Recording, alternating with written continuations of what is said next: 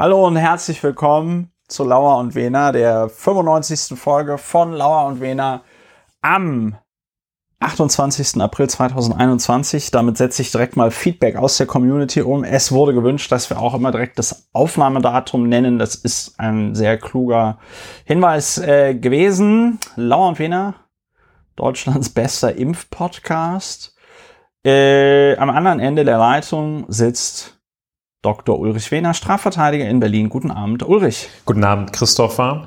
Master of, uh, what is it? Master of Arts. Arts. Ja. ja. Martial Arts wahrscheinlich. Ja, auch. Auch, auch, auch ja. Äh, du echter Historiker jetzt. Äh, ja. Mit. Wie äh, vorher unecht, oder? Ja, also äh, bis mit einem Bachelor würde ich sagen, das ist wie bist ja auch erst Psychologe mit einem Master. Vorher bist du ja nur. Da hast du recht, ja. Bachelor. Ähm, ja, The Bachelor. Ja, am anderen Ende der Leitung, also der Master of Arts, Publizist, Mitglied des Berliner Abgeordnetenhauses AD und INSP, Christopher Lauer.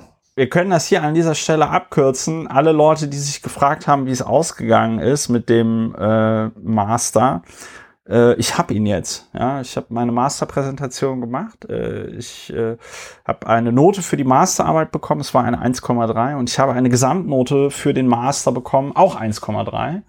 Und ähm, ja, dann kann ich Corona-bedingt die ganzen Sachen leider nicht im Prüfungsamt abholen, sondern muss irgendwie darauf warten, bis die sich melden und dann muss man mal irgendwie gucken. Die, die wollten das mit der Post versenden, da habe ich mir überlegt, nee, also so, so Urkunden und alles mit meinem Master einmal durch die Stadt geschickt mit der Deutschen Post. Das möchte ich nicht. Eine weise Entscheidung, ja, was da alles passieren kann. Jedenfalls, herzlichen Glückwunsch. Ja, vielen lieben Dank. Und zu diesem sehr überzeugenden Ergebnis. Ausrufezeichen. Ausrufezeichen. Ulrich, traditionell erklärst du, weil wir ein niederschwelliger Podcast sein wollen, was machen wir hier eigentlich bei Lau und Wiener? Ja, Gegenwartsbewältigung, das ist unser Thema. Wir bewältigen die Gegenwart durch diskursive, durch diskursive Emotionsregulierung. Und das machen wir, indem wir die Themen, die uns bewegen, erschüttern, aufregen, nerven, verstören, zerstören, bearbeiten und dann geht es uns besser. Das ist eine Affektabfuhr und nur so, wenn man sich die Dinge genauer anguckt und sich erst dann oder nach genauem Angucken damit auseinandersetzt, darüber aufregt, nur so wird es ein konstruktives Aufregen und das machen wir. Das ist das faktenbasierte und emotionsregulierende Aufregen. Das machen wir zur Gegenwartsbewältigung. Wunderbärchen.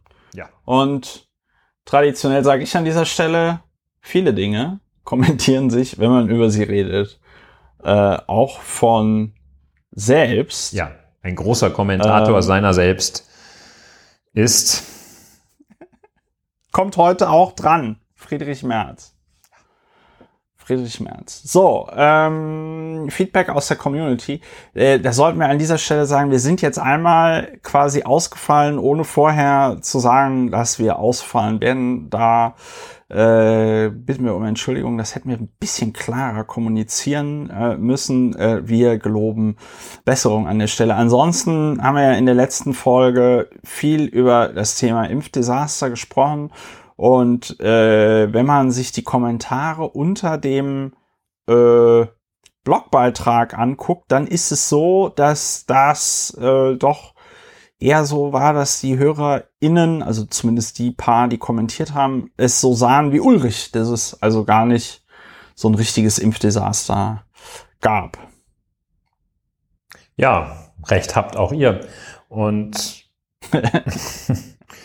ja, also ich bin dennoch sehr, sehr offen, da atmet das Land auf, dass ich sehr offen bin dafür zu hören und genaue Analysen zu erhalten, an welchen Stellen ist denn womöglich tatsächlich ein Desaster oder schwere Fehler und zumal auch vermeidbare Fehler gegeben hätte. Also hinterher, also im Gegensatz zu den äh, reinen Rück schauen, die dann hinterher sagen, wie es vorher gehen sollte. Nach der Schlacht ist jeder ein General und das, also die, die systematische Analyse davon, wo das Impfdesaster denn ist oder sein soll, finde ich trotzdem und auch weiterhin sehr interessant, wenn, ohne zu glauben, dass es so eine, eine verfehlte Katastrophe ist, äh, wo die Impfstoffbeschaffung der Europäischen Union zum Beispiel versagt hat. Und das würde ich gerne, äh, ja, bin ich auch weiterhin auf der Suche, das in, in dezidierter Form dargelegt zu bekommen. Bis dahin, meine ich, kann man nicht sagen, dass es ein Impfdesaster gibt. Ich glaube, es ist auch sehr vom Bundesland abhängig. Ne? Also äh, ich äh, habe ja, oder was heißt ich habe ja, wenn ich Glück habe und alles richtig funktioniert, werde ich ja morgen äh, in Berlin geimpft werden. Ähm, und das hat alles super funktioniert. Also diese Impfhotline in Berlin, muss ich sagen, totaler Wahnsinn. Also habe ich bei einer Hotline, die irgendwas, die was zu tun hat mit dem, was irgendwie von der öffentlichen Hand organisiert worden ist, noch nie gehabt. Ja, du rufst da an, einmal klingelt's äh, und dann bist du dran. Ja. Und äh, dann hat das mit den Terminen alles äh, super funktioniert, weil Berlin äh, nicht so doof war wie zum Beispiel NRW und das äh, an NRW hat das ja an die Kassenärztliche Vereinigung vergeben, die das noch nie, nie, nie irgendwie in irgendeiner Form was mit Terminvergabe zu tun hatten, wo dann auf einmal die, äh, weiß ich nicht, Sekretärinnen von der Kassenärztlichen Vereinigung NRW äh, da äh, ans Telefon mussten, wenn, weiß ich nicht, 20 Millionen Nordrhein-Westfalen anrufen und versuchen gleichzeitig einen Impftermin zu machen. Äh, in Berlin läuft das über diese kommerzielle Plattform Dr. Lip. Äh, ich, also, ich weiß nicht, wie man es richtig ausspricht. Also Lip nicht, weil die, es geht DocLib, ja, ja, also es geht da Lip im Sinne von Library oder so, ja. Doctolib. Und äh, da ja, muss genau. Ja, und da muss ich sagen, das war also sehr beeindruckend, weil ich durch einen Zufall auf dem Kurznachrichtendienst Twitter gesehen habe, dass da in ähm, einem Impfzentrum in Berlin, also dieser Impfstoff von- von Moderna, äh, wohl gerade verimpft wird wie blöde, weil da eine neue Ladung angekommen ist, ja. Und dann konnte ich meinen Impftermin, den ich ursprünglich für Ende Juni hatte, auf morgen umlegen und das waren zwei Klicks.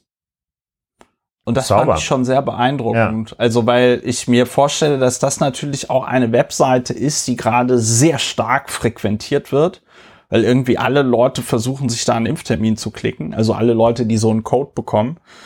Und an dieser Stelle kann ich auch nur noch mal sagen, äh, jetzt an die BerlinerInnen, aber auch an Leute in anderen Bundesländern. Ich habe da in meinem Freundes- und Bekanntenkreis drüber gesprochen. Bei vielen Leuten, so weiß ich nicht, äh, Mitte 30, die möglicherweise dann doch eine Erkrankung haben, die sie schon in diese Kategorie 2 bringen, gibt es offenbar Hemmungen, äh, sich dann da um einen Impftermin zu kümmern. Ja, wir sprachen darüber, dass äh, das Bürgermeister von Halle keine von diesen Erkrankungen ist. Ja, das ist richtig. Bürgermeister von Halle zählt zu den Erkrankungen. Aber wenn man eine ernsthaftere Erkrankung hat, als Bürgermeister von Halle zu sein, dann sollte man sich überlegen, ob man nicht vielleicht in eine impfpriorisierte Gruppe gerät. Auch, auch keine Erkrankung, aber äh, Angehörige der Justiz ist auch eine, ein Tatbestandsmerkmal, das, dessen Erfüllung einen nach vorne bringen kann, tatsächlich. Aber gilt das dann auch für dich als Anwalt? Ja, sicher. Okay. Ja. Ähm, also, äh, äh, genau. Und deswegen kann ich da an der Stelle nochmal sagen, man sollte sich da nicht genieren oder so, sondern äh, einfach darum kümmern, dass ähm, bei, dass, ähm, dass man da jetzt mal einen Termin macht, wenn alles so läuft, wie im Moment verlautbart wird, könnte es ja tatsächlich sein, dass ähm, die Impfpriorisierung und so dann ohnehin im Mai oder Juni fällt und dann free for all ist. Ich bin gespannt. Ja. Ich bin gespannt. Ja, und dann ist, das ist jetzt also quasi meine Erfahrung in Berlin, wo ich sage, okay, äh, Das war ja easy peasy, lemon squeezy, alles super gut. Und äh, wenn man sich dann aber zum Beispiel die Berichte aus NRW anguckt, da haben wir jetzt auch schon mehrmals drüber geredet, dann ist das in NRW anscheinend äh, noch immer das namenlose Grauen. Ähm, und äh, ja, also. Wobei NRW tatsächlich mit einer Impfquote von 25,6 Prozent sehr weit vorne liegt. Der NRWlerInnen?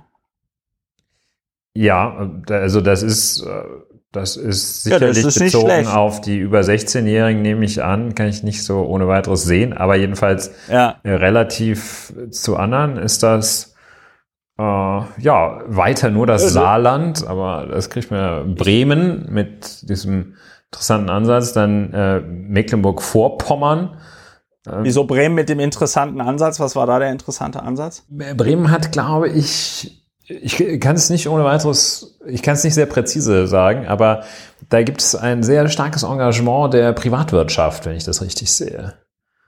Die Ach so, weil da, weil da, weil da zwei, weil die zwei und zwei zusammenzählen können und die wissen, wenn alle geimpft sind, dann äh, können wir wieder aufmachen. Ja, die da tatsächlich unterstützen, mitwirken, äh, glaube ich. Also Veranstalter und ähnliches.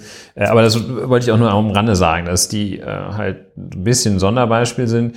Mecklenburg-Vorpommern auf Platz drei, Manuela Schwesig packt an und äh, Nordrhein-Westfalen immerhin auf Platz vier. Ja, dicht äh, gefolgt, wie es aktuell so ist. 0,1 Prozentpunkte dahinter Bayern. Ich, äh, ich, ich muss an der Stelle sagen. Äh, der Markus, ich akzeptiere jedes Ergebnis. Söder ist direkt dahinter. ich äh, bin mir ziemlich sicher, dass das was mit den HausärztInnen zu tun haben, die ja äh, tatsächlich dafür sorgen, dass viel geimpft wird. Berlin mit 23,1 Prozent auf dem drittletzten Platz. Dahinter ja. Brandenburg, klar.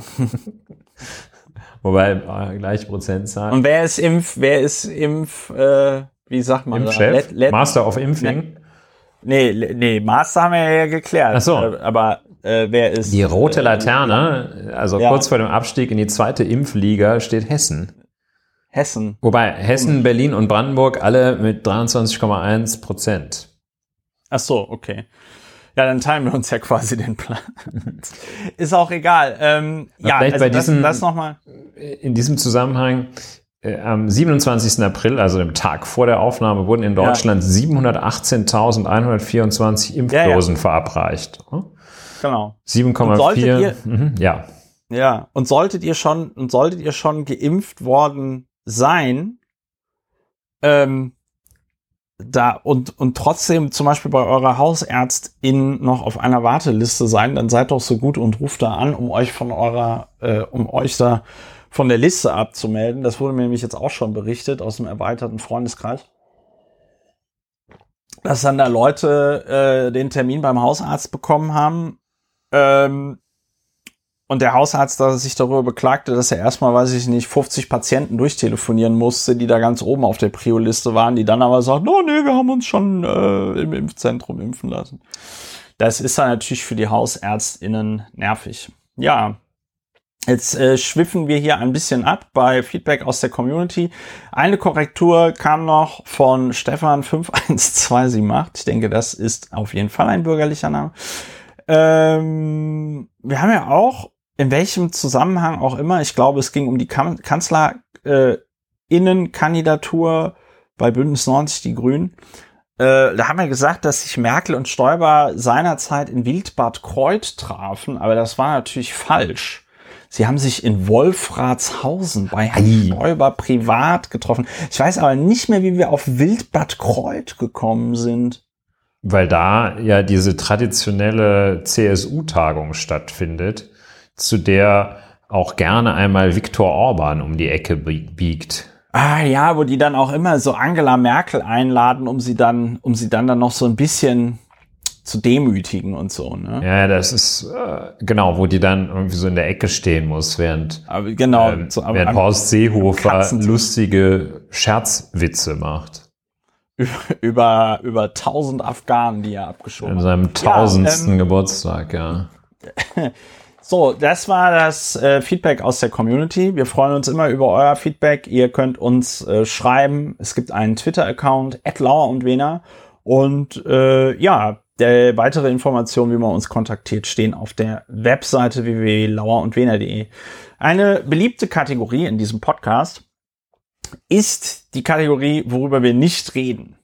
Und äh, Ulrich hat da ein Thema, mit dem ich sehr viel anfangen kann, als Thema, über das man nicht redet, weil ich mich wirklich null dafür interessiere.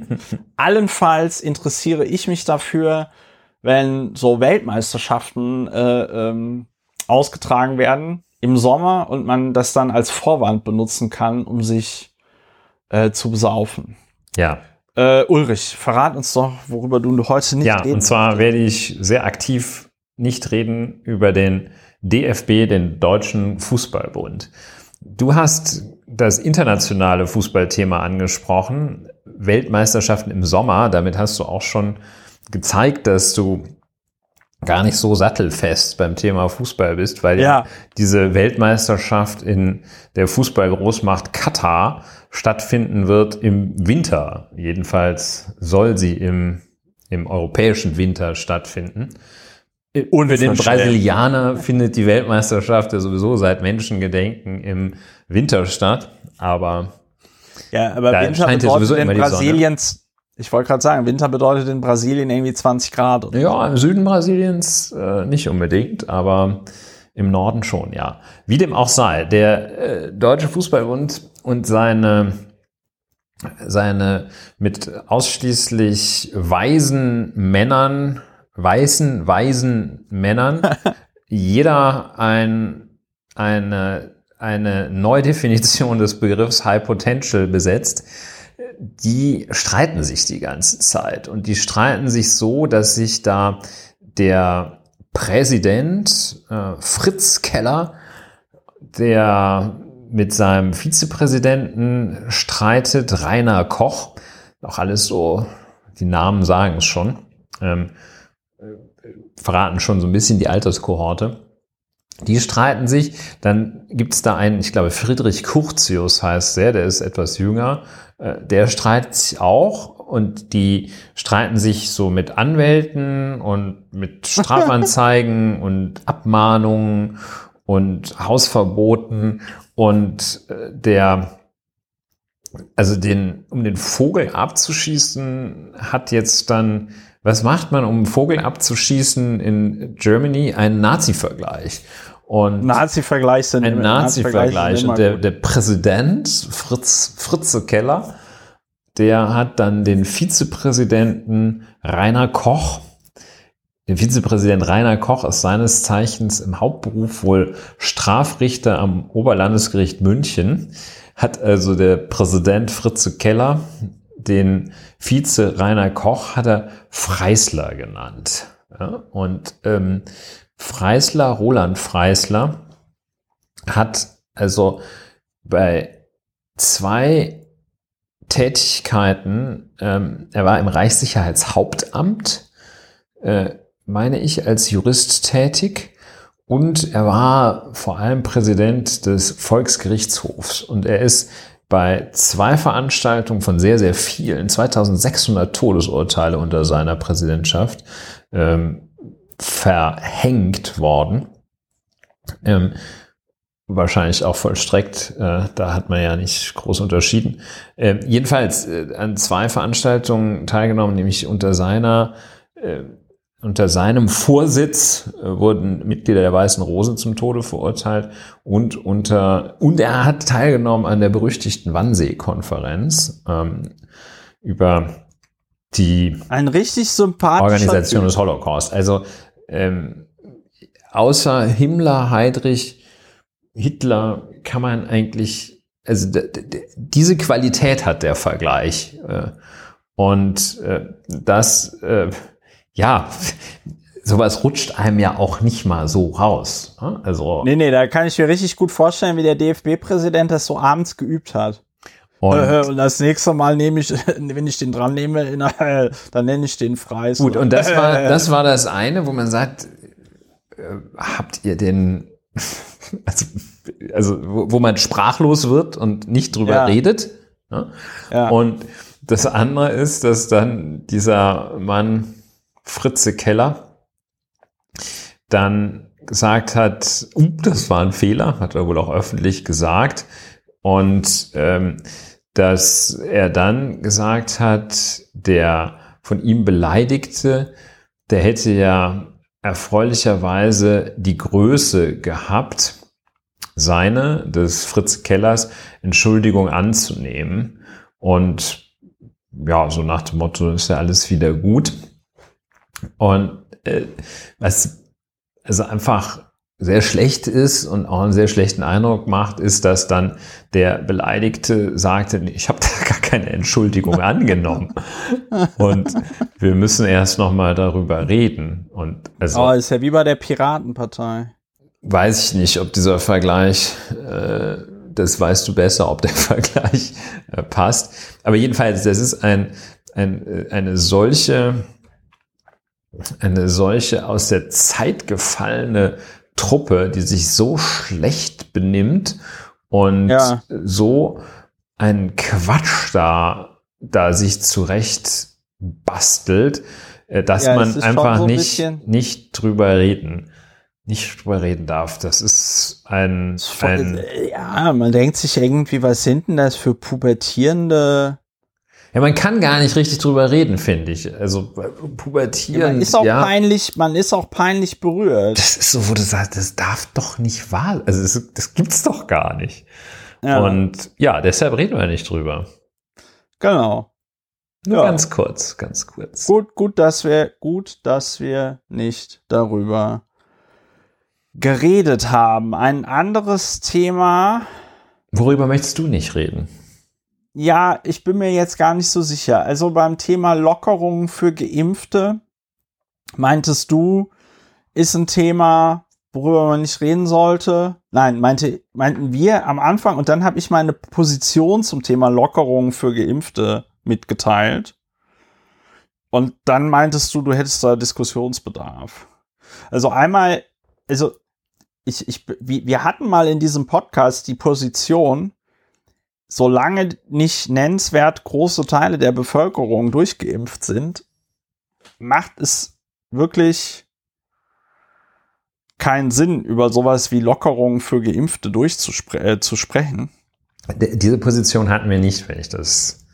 Sondern was war unsere. Position? Dann, dann habe ich das falsch in Erinnerung. Das ist Die Position, die gemeinsame Position war, als nicht feststand die Infektiosität von Geimpften, dass wir da gesagt haben, okay, da müssen wir jetzt ja noch nicht drüber reden.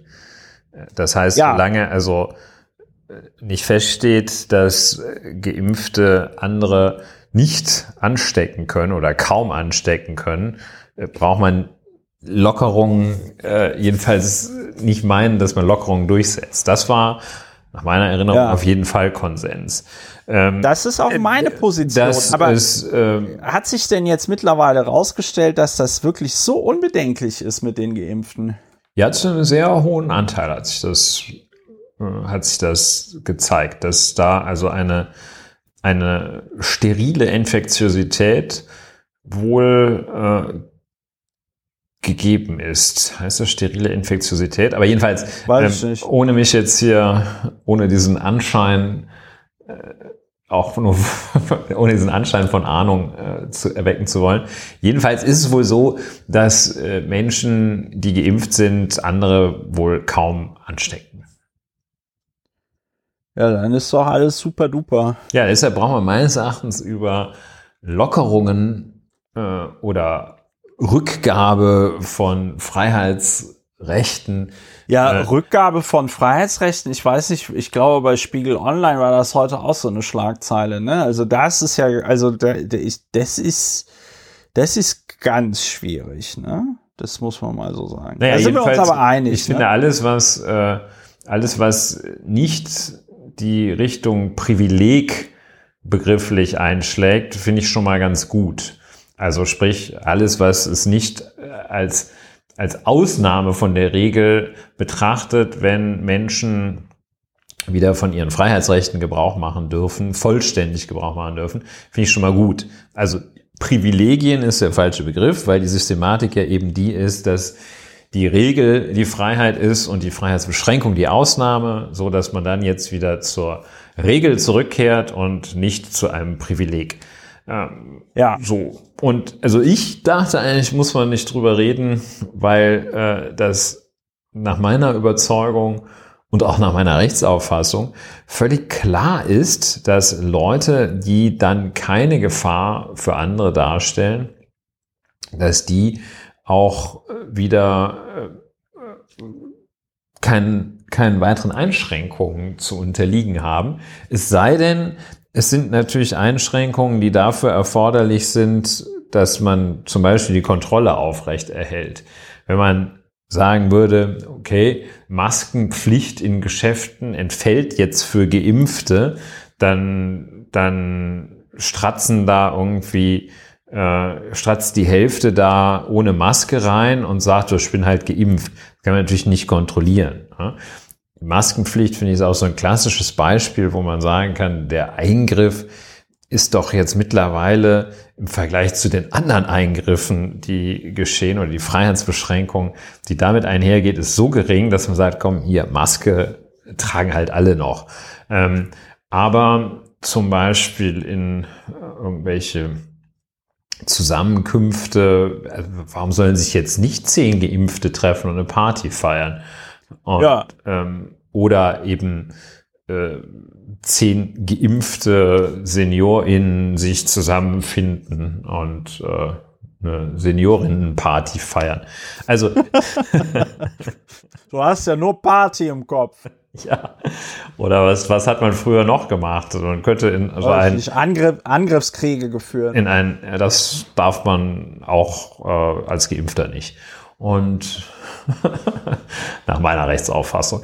Und ja, jedenfalls, also ich bin der Meinung, dass ich beim letzten Mal hatte ich ja auch schon mein, mein Unverständnis für eine Herleitung von davon, dass man Beschränkungen aufrecht erhält, also für eine, das, für eine Begründung für das Aufrechterhalten von Beschränkungen aus Solidaritätsgesichtspunkten, hatte ich ja schon ja. gesagt, dass ich das nicht nachvollziehen kann. Und das ist das auch. Hat sich auch niemand aus der Community. Ethikrat, äh, Frau Professor Buix, die das so andeutete, dass sie da aus Solidaritätsgründen meint, Privilegien aufrechterhalten zu wollen, sich davon inzwischen aber wohl auch wieder entfernt hat, äh, weil die, äh, der Ethikrat das immer so nachvollzieht, was gerade für ein Wind weht ähm, jedenfalls äh, konnte ich da keine philosophische Richtung erkennen und konnte es auch nicht für Solidarität halten, wenn jemand äh, sich einschränkt, obwohl er sich nicht einschränken muss, weil sich ein anderer einschränkt. Weil diese Art der Denkweise ist meines Erachtens fast schon oder die ist toxisch. Das ist ein, das ist ein, ein grober, ein grobes Neidphänomen, äh, dass man da sagt, ja, also wenn ich nicht geimpft bin und, und dann diese Überlegung, dass man sagt, ah ja, jetzt haben die Jungen äh, zugunsten der Alten so lange verzichtet, jetzt sind die Alten geimpft und jetzt sollen die Alten da, äh, wie gesagt, wie schon angedeutet, Party machen, das geht nicht. Und da finde ich, äh, das finde ich echt krude. Ich glaube, was ich dann wiederum sinnvoll finde, ist, dass dass dann nach und nach die Impfpriorisierung eben aufgegeben wird oder gelockert wird zumindest, dass man dann sagt, okay, also wer, wer nicht geimpft ist, hat, äh, hat nicht bloß Pech gehabt, äh, sondern äh, ist also entweder zu doof, sich impfen zu lassen, weil er glaubt, kriegt einen Chip in die Birne gesetzt oder ähm, hat sonst den Schuss nicht gehört. Ja, jedenfalls, also jetzt reden wir relativ lange und äh, intensiv über das, worüber wir nicht reden. Aber ich meine, man braucht ja. wirklich nicht drüber zu reden, dass Geimpfte äh, Lockerungen erhalten sollen. Ja, also äh, dann waren wir ja doch äh, äh, einer Meinung bei dem Thema und mussten uns nur noch mal gegenseitig vergewissern, damit wir nicht nachts um drei aufwachen und auf einmal Angst haben dass äh, der andere jeweils eine andere Meinung beim Thema äh, Impfen, äh, Rechte für Geimpfte. Sauber. Jetzt kommt die spannende Quizfrage, Ulrich. Dieses ganze Thema alles dicht machen, ist das ein Thema, über das wir nicht reden oder ist das ein Thema, über das wir reden?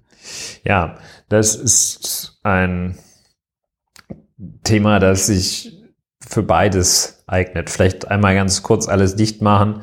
Sind mehr als 50 SchauspielerInnen im Wesentlichen aus dem Tatortpersonal im, im harten Kern ja.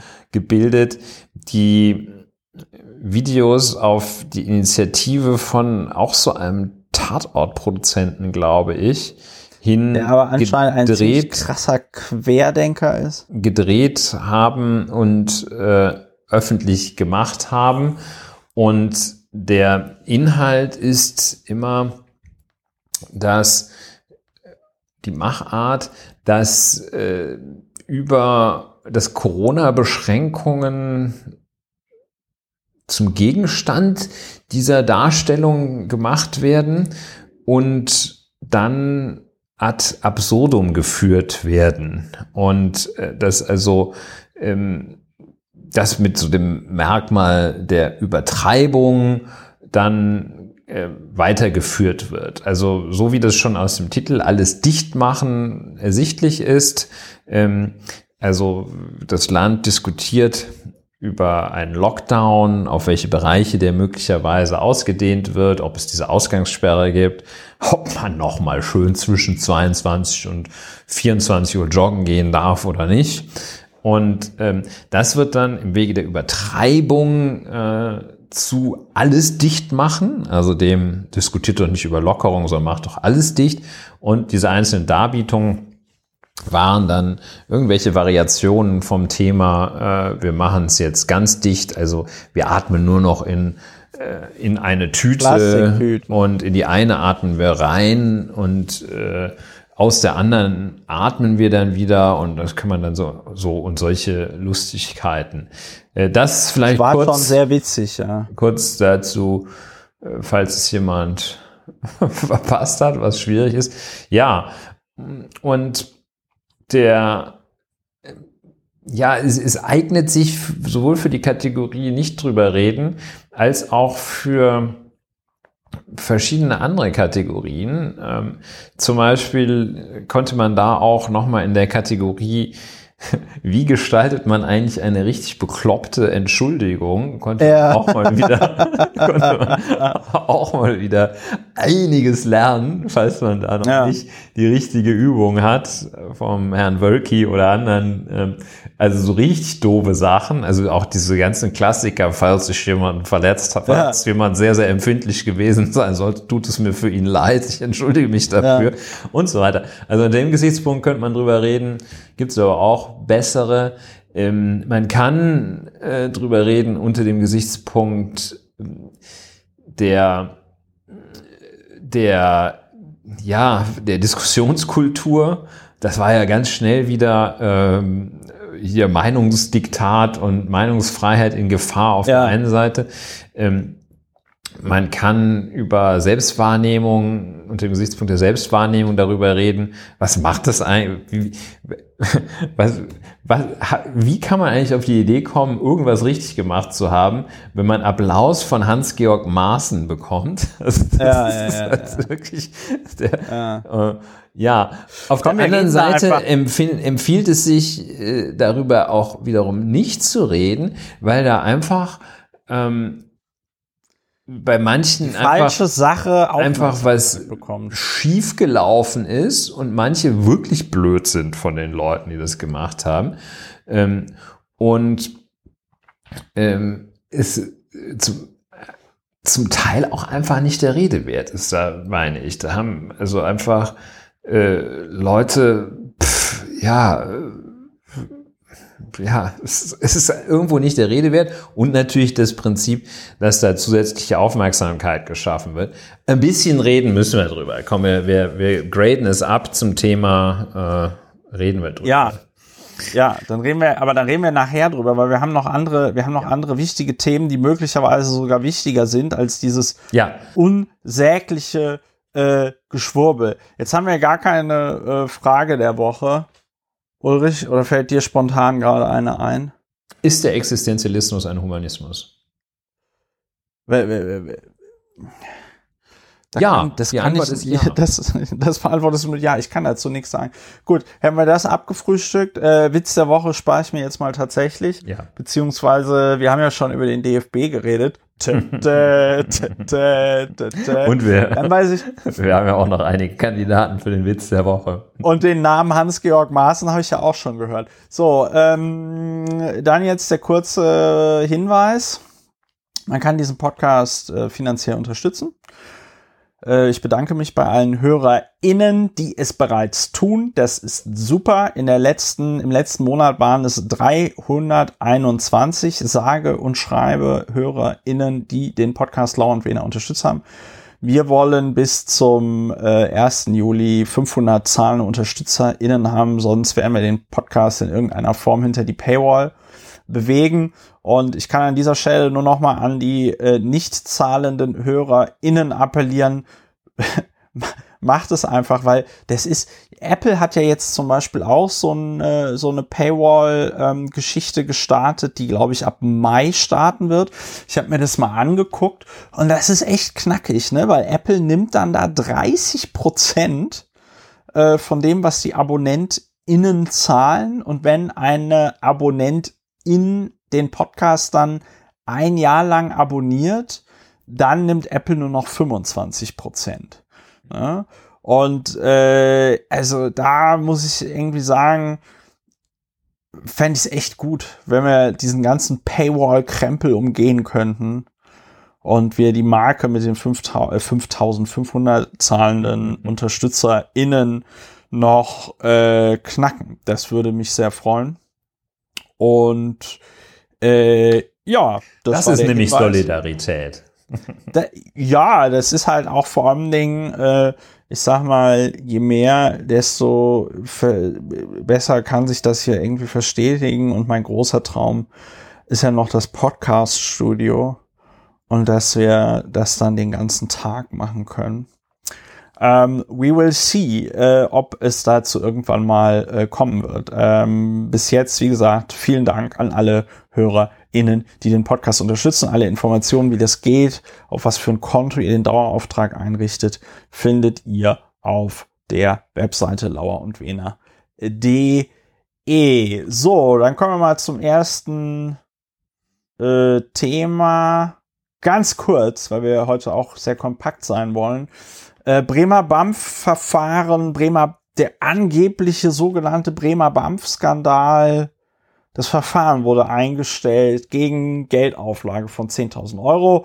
Lieber Ulrich, du als Strafverteidiger kannst ja jetzt wunderbar erklären, was, was bedeutet das? Ja, das ist eine, ein wichtiges Instrument der Strafrechtspflege und der BAMF-Skandal, der sogenannte, ist ein schöner Anlass, das noch einmal, das noch einmal zu wiederholen. ein kleines juristisches Repetitorium. Der Bremer BAMF-Skandal, der sogenannte, wir erinnern uns, mit riesen Tamtam hieß es, dass da in Bremen also sozusagen auch der, der allerletzte, der, der schon seit 20 Jahren illegal hier lebt und eine deutsche Mutter hat, da noch Asyl bekommt, wenn man zum BAMF in Bremen geht. Ähm, und dann äh, wurde da also äh, wildeste äh, Hypothesen aufgestellt, dass die sich bestechen lassen, die Leiterin des äh, der Bremer Außenstelle des BAMF und noch ein Rechtsanwalt da mitmachen würde und so weiter. Also riesen Tamtam, Hausdurchsuchung, ja, und, Strafverfahren und und äh, also das, das schlug ja so hohe Wellen zwischenzeitlich, dass sich Mitglieder des Deutschen Bundestages unter anderem äh, hier, wie heißt der? Ich sage immer Boris Amthor, aber der heißt Philipp Amthor, ne? Ähm, Über den sollten wir allerdings auch nicht reden. Ja, ja aber äh, der sprach sich ja zwischenzeitlich, ich glaube auch Christian Lindner, die sprachen sich alle für einen Untersuchungsausschuss im Deutschen Bundestag ja. zum sogenannten BAMF-Skandal aus. Ja. Also das war eines, sag ich mal, der politischen Themen im Sommer 2018, lang ist's her. Ja, im Sommer 2018 und die Leiterin des Bremer Flüchtlingsamtes äh, wurde ihres Amtes enthoben oder trat zurück oder was auch immer. Nö, die wurde enthoben, ja, ja. Äh, rausgeschmissen, suspendiert. Ähm, und äh, ein Rechtsanwalt, äh, der äh, äh, wurde auch mit einem Strafverfahren überzogen. Und es kam also tatsächlich auch zu einer Anklageerhebung. Das schmolz immer mehr ab und es wurden die Fälle äh, analysiert, in denen angeblich also wildeste Rechtsbeugung geschehen sein sollte. Und stellt sich heraus, oh, die Fehlerquote ist im Grunde genommen ziemlich ähnlich wie äh, in anderen Gegenden des, äh, der Republik auch und so weiter und so fort. Es ging über Jahre und äh, ja, am Ende wurde das Verfahren dann jetzt eingestellt gegen Zahlung einer Geldauflage. Und da ähm, ist ein bisschen Präzision angebracht. Äh, es heißt, wie auch die Vorsitzende Richterin am Landgericht Maike Wilkens sagte, die da wohl der Strafkammer vorsaß, ähm, sagte, also es äh, wurde zur Auflage gemacht, 10.000 Euro zu zahlen an die Leiterin, die ehemalige des Bremer Flüchtlingsamtes und der äh, Rechtsanwalt, dem wurde zur Auflage gemacht, äh, 5000 Euro zu zahlen. Der wehrt sich aber wohl noch gegen diese Geldauflage. So, das ist die korrekte Beschreibung. Das ist keine Strafe. Das ist auch nicht, wie Spiegel Online sagt, muss 10.000 Euro zahlen, sondern sie kann 10.000 Euro zahlen und dann wird das Verfahren eingestellt. Dann wird das Verfahren eingestellt bedeutet, dass nicht abschließend und letztlich gar nicht entschieden wird darüber, ob sich die Personen strafbar gemacht haben oder nicht. Es bleibt schlicht und einfach offen. Ähm, durch die Zahl, warum muss trotzdem gezahlt werden? Die technische Überlegung ist, dass gezahlt wird, um das öffentliche Interesse an der Strafverfolgung dadurch zu beseitigen. Das fällt mir auch schwer, mir das vorzustellen, wie dieser Mechanismus tatsächlich funktioniert. Ich lege da 10.000 Euro hin und dann beruhigt sich sozusagen die Öffentlichkeit wieder so sehr, dass sie das Interesse, jetzt wo sie Öffentlichkeit die 10.000 Euro hat, verliert sie das Interesse daran, äh, noch die Strafverfolgung zu praktizieren. Okay, wie das genau zusammenhängt, ist so ein bisschen schwer vorstellbar, recht abstrakt, aber man sagt, okay, zahlst Knete, Schwamm drüber. Und so ist es hier geschehen. Man konnte also auch nicht äh, sagen, ihr habt euch, eigentlich habt ihr euch strafbar gemacht, ähm, sondern man lässt es eben offen. Häufig auch ein Instrument, ähm, es ist eigentlich ein Instrument für äh, Beschuldigte, eine Verurteilung zu vermeiden. Klar, man sagt hier, Joe Ackermann sagt, okay, zahlen wir halt 1,5 oder 5 Millionen oder wie viel das damals waren, ist dieser Mannesmann-Kram vorbei. Oder Bernie Ecclestone, ähm, der, ich glaube, der hat 110 Millionen bezahlt für eine Verfahrenseinstellung.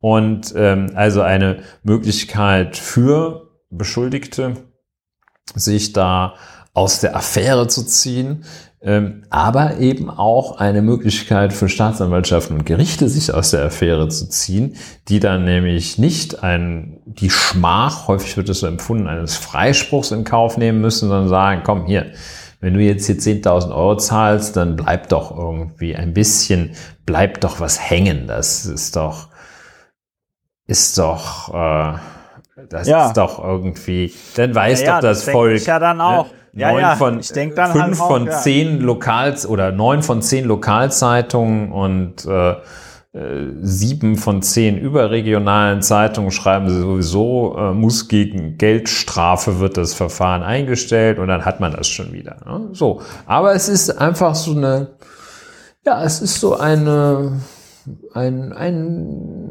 soll man sagen? Das ist so eine kleine Art, so ein Verfahren zu beenden. Und eben ja. nicht verbunden mit einem Schuldspruch. Also, dass die wirklich was Böses gemacht haben, ist damit nicht verbunden und nicht durch ein Gericht und durch niemanden festgestellt. Die ist weiterhin unschuldig, ne? wird auch nicht ins Führungszeugnis eingetragen, bist du nicht vorbestraft.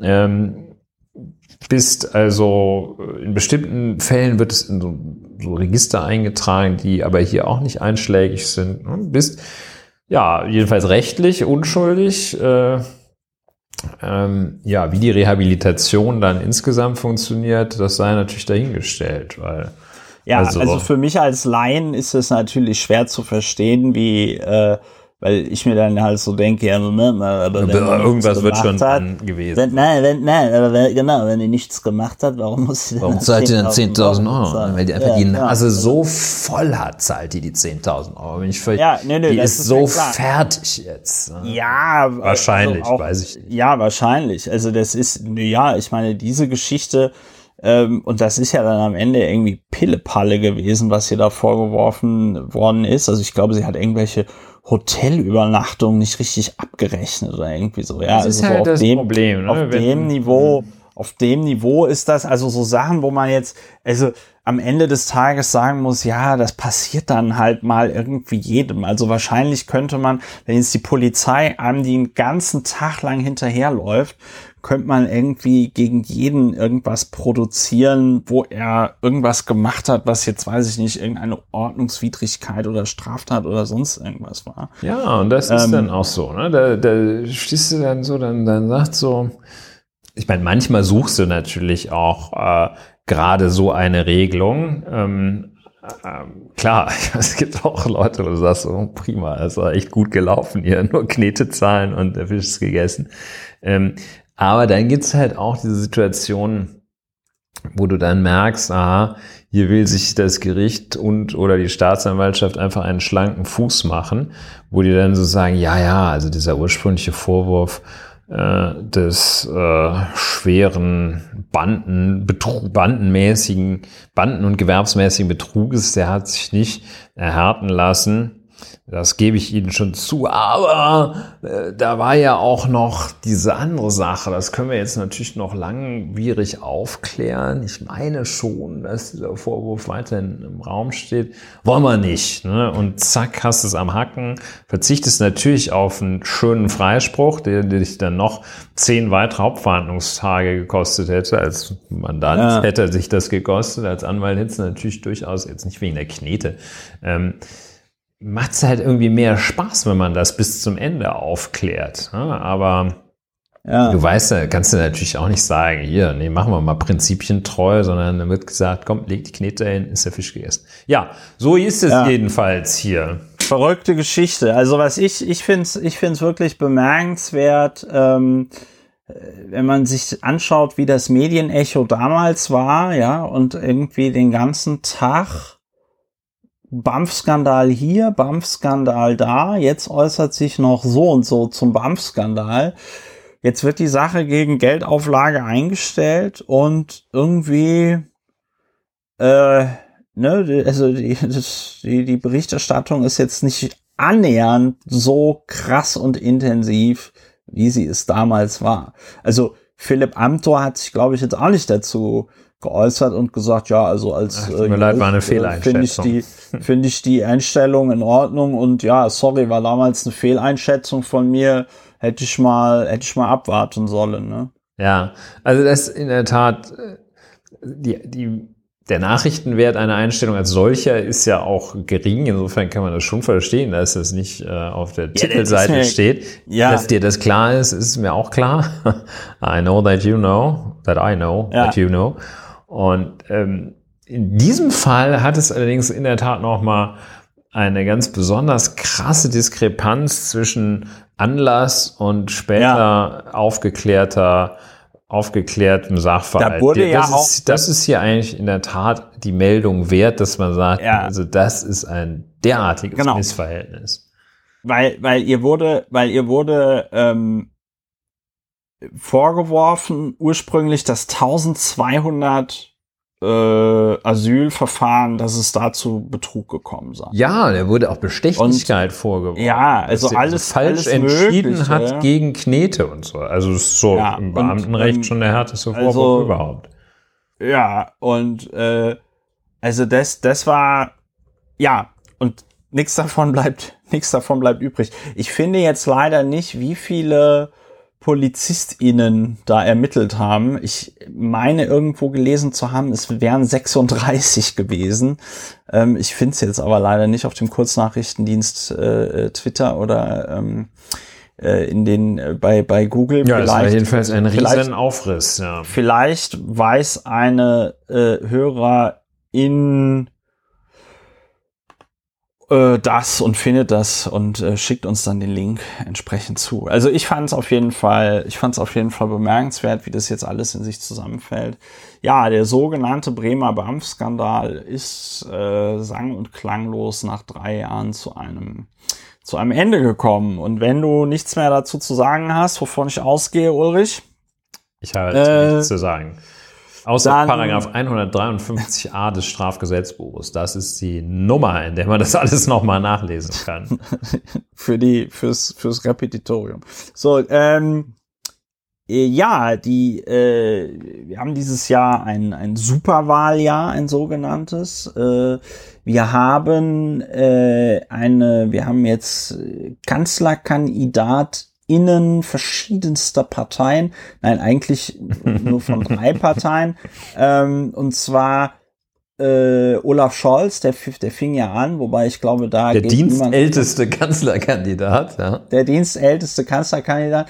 So, ähm, dann, ent, ent, dann entspannte sich, und deswegen war es auch ein bisschen schade, dass wir letzte Woche nicht podcasten konnten, dann entspannte sich ein Spektakulum um die äh, Kanzlerkandidatur der CDU-CSU, ein, ein Kleinkrieg zwischen ähm, Armin Laschet und Markus Söder, bei dem man sich so gefragt hat, ähm, also selbst wenn es, selbst wenn es keine Pandemie gäbe, wäre es ultra peinlich gewesen. Aber so hat man sich irgendwie gefragt, ey Leute, habt ihr nichts anderes zu tun? Also ich glaube, eine Woche lang hat das politische Berlin beziehungsweise die Berichterstattung, da ging es nur um, wer macht es denn jetzt, Markus Söder oder Armin Laschet? Ähm, Armin Laschet ist es dann am Ende geworden. Uh, Markus Söder dann mit vergiftetem Lob, würde ich, äh, würde man sagen, oder nicht, nee, vergiftetes Lob ist der falsche Begriff. Also Markus Söder hat das dann irgendwie anerkannt und äh, dabei aber noch Armin Laschet einen ähm, mitgegeben. Und dann Lauer und Wener HörerInnen wussten es natürlich vorher, und zwar nicht nur, weil ich es in der letzten Folge schon gesagt hatte, sondern weil wir auch schon mehrmals darüber geredet haben.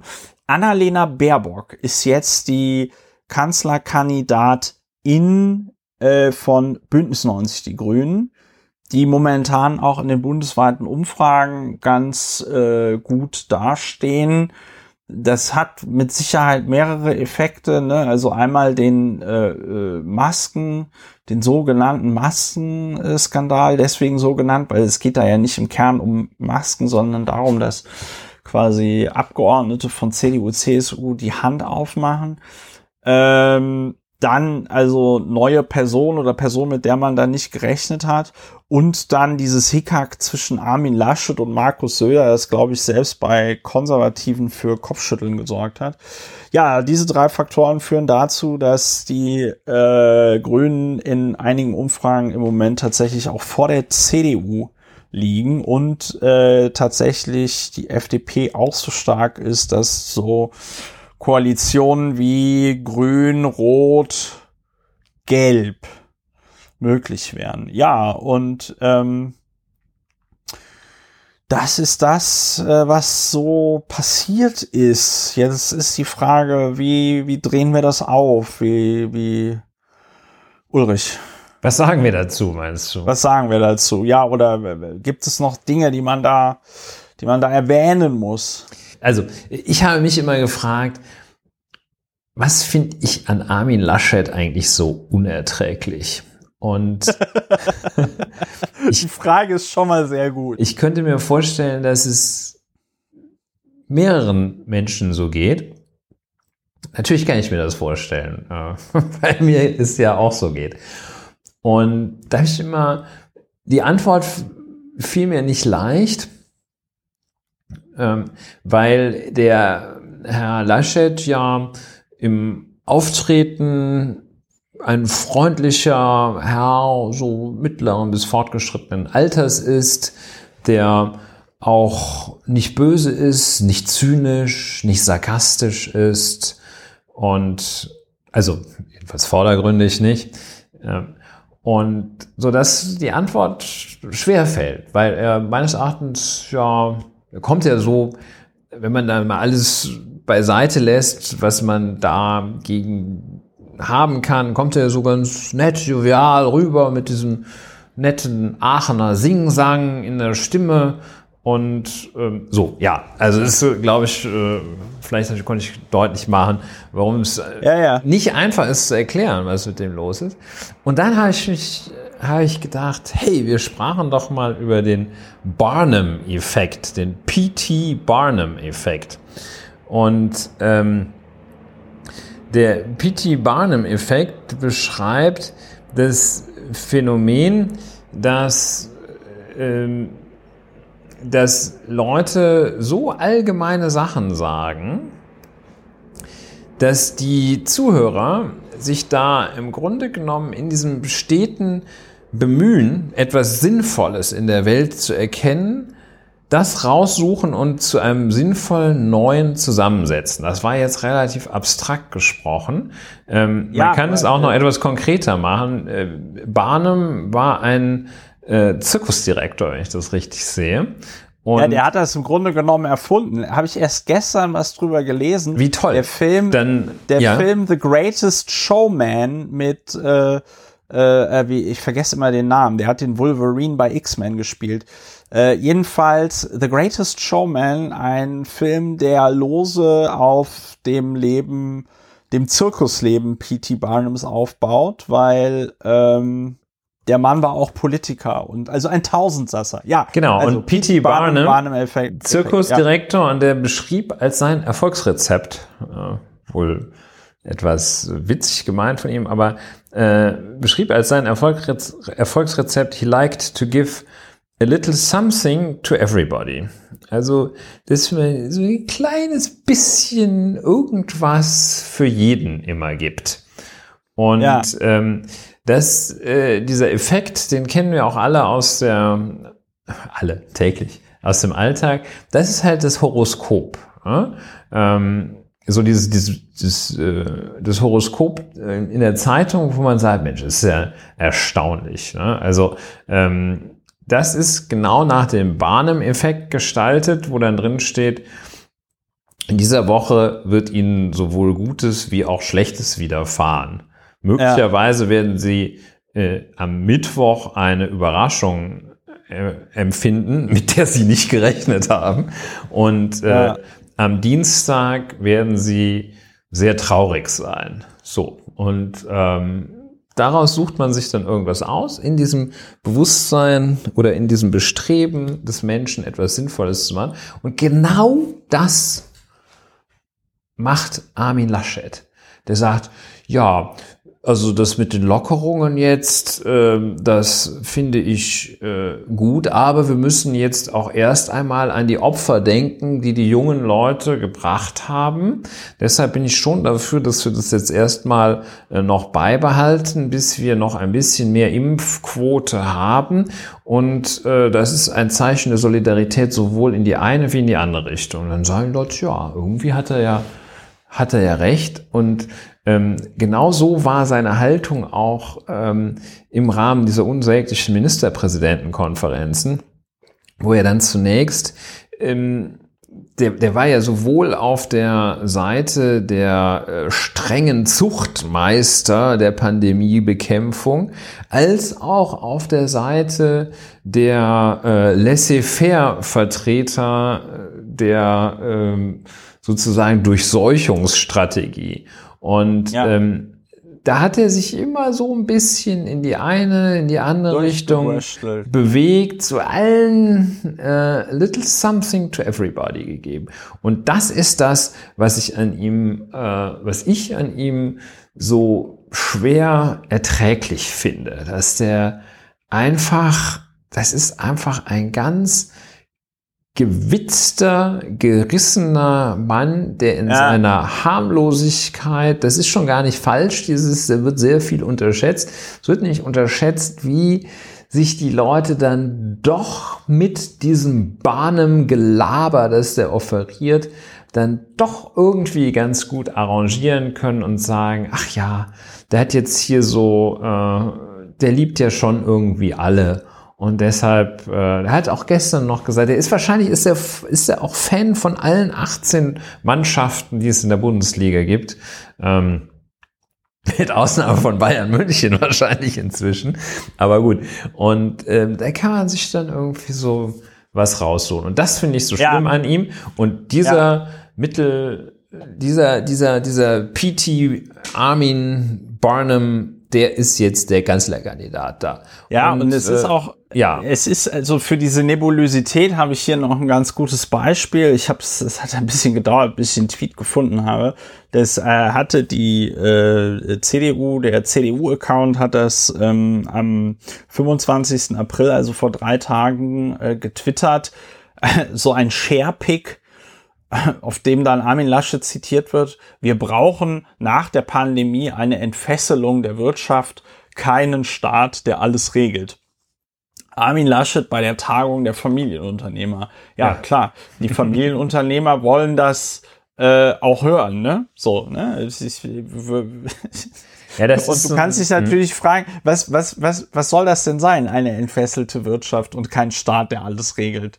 Was soll das sein? Und wofür ja, bräuchte man dann überhaupt noch einen Maße, Bundeskanzler? Das, ne? Also ja. Gleichzeitig ist ja äh, diese Aussage auch in höchstem Maße zustimmungsfähig. Äh, die versteht sich ja aus sich selbst heraus. Äh, niemand, also selbst äh, ja der krasseste Dirigist will einen Staat, der alles regelt. Niemand will das. Das heißt, dieser Satz äh, hat eine Zustimmungs Fähigkeit von 100 Prozent. Ja, also da würde ich jetzt mit dir tatsächlich äh, uneinig sein wollen, weil bei entfesselter Wirtschaft denke ich natürlich immer an so, weiß ich nicht, nennt man das Manchester-Kapitalismus, ja, also da denke ich dann an so Sachen äh, ohne Regeln, ja, also weiß ich nicht, Fabriken, in denen kleine Kinder arbeiten müssen, also so kleine Hände haben und dann besser in diese Maschinen reingreifen können. Ähm, aber ich glaube, du verstehst da wahrscheinlich was anderes. Nein, ich beziehe mich auf, auf, den, auf die Aussage, wir wollen keinen Staat, der alles regelt. Ja, gut, das ist da ja, okay, da halt, hast du natürlich recht. Das, das ist, halt, wir wollen, wir, wir müssen sofort unnötige Freiheitsbeschränkungen zurückfahren. Ja, natürlich. Das versteht ja. sich ja von selbst, dass wir ja, unnötige ja. Sachen, wir dürfen nicht, wir müssen nicht zu, wir dürfen nicht zu viel den Leuten geben. Natürlich darf man nicht zu viel. Das versteht sich aus sich selber ja. heraus. Das ist ein. Wir können ein, nicht, ein, wir können ein, nicht alle nach Deutschland lassen. Das ist eine Tautologie. Äh, ja. Äh, und ja, wobei wir können nicht alle nach Deutschland lassen. Das ist ja noch nicht aus sich heraus äh, falsch. Äh, ähm, äh, aus sich heraus falsch ist der Satz, oder beziehungsweise äh, tautologisch ist der Satz, wir dürfen wir dürfen keine Fehler machen. Ne? Es versteht ja. sich ja, kann, ist jetzt logisch nicht ohne weiteres herleiten, aber ähm, dieses Prinzip, wir können nicht alle nach Deutschland lassen, ist ja noch, ähm, noch mal ein anderes. Äh, ähm, ja, anyway. Aber äh, letztlich ist es das Gleiche. Ne? Ähm, und äh, so läuft er durch die Gegend, verteilt Binsenweisheiten.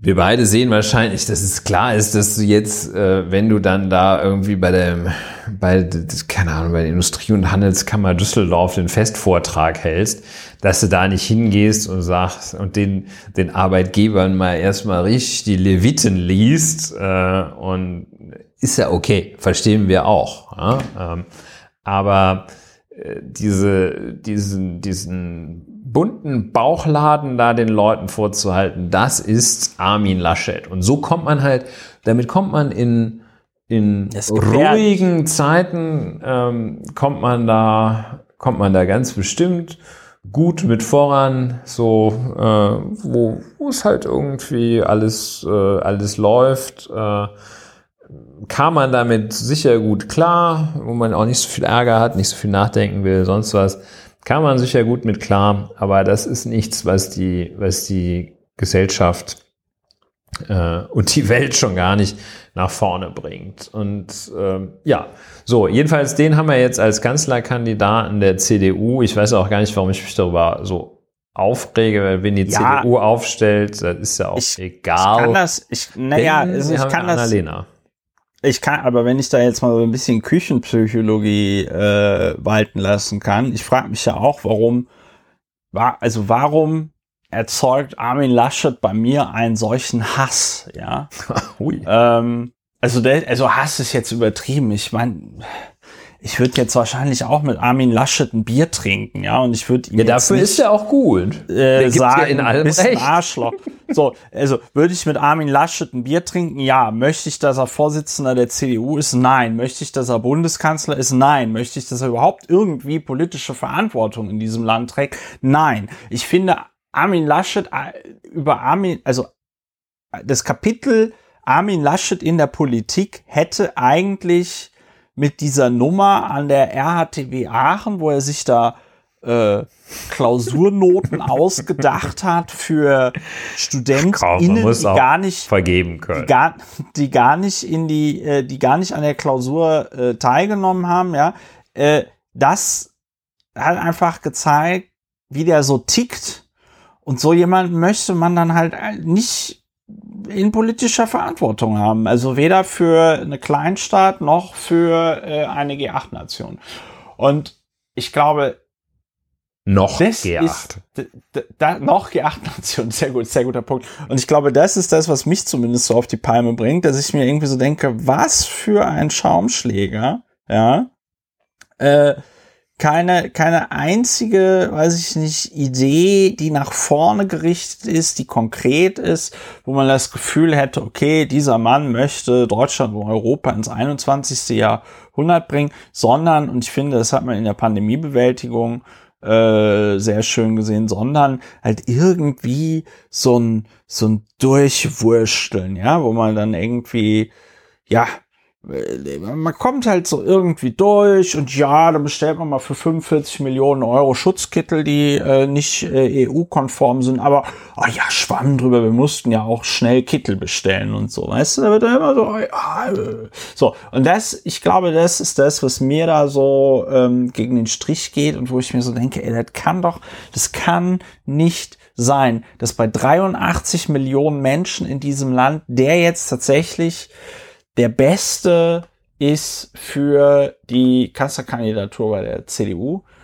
Und ähm, du wolltest jetzt noch über Annalena Baerbock reden oder reden wir jetzt noch, machen wir jetzt noch das Friedrich Merz, ne, das Friedrich Merz Installment machen wir später. Nein, das würde natürlich ja passen. Ne? Also Annalena Baerbock, ja gut, wir wissen ja jetzt alle, dass Annalena Baerbock. Ja, zu Annalena die, Baerbock äh, gibt es so viel vielleicht aktuell auch gar, also es gibt viel zu sagen, ähm, aber auch nicht so viel Dringendes wahrscheinlich zu sagen. Nicht so viel Dringendes, ja. Der, also der Tom, der Tom Nuttall, der ähm, Berlin-Bürochef des Economists, hat die ganze Situation Friedrich Merz und Armin Laschet mit zwei Tweets eigentlich ganz schön zusammengefasst, die ich jetzt hier mal kurz vorlesen werde.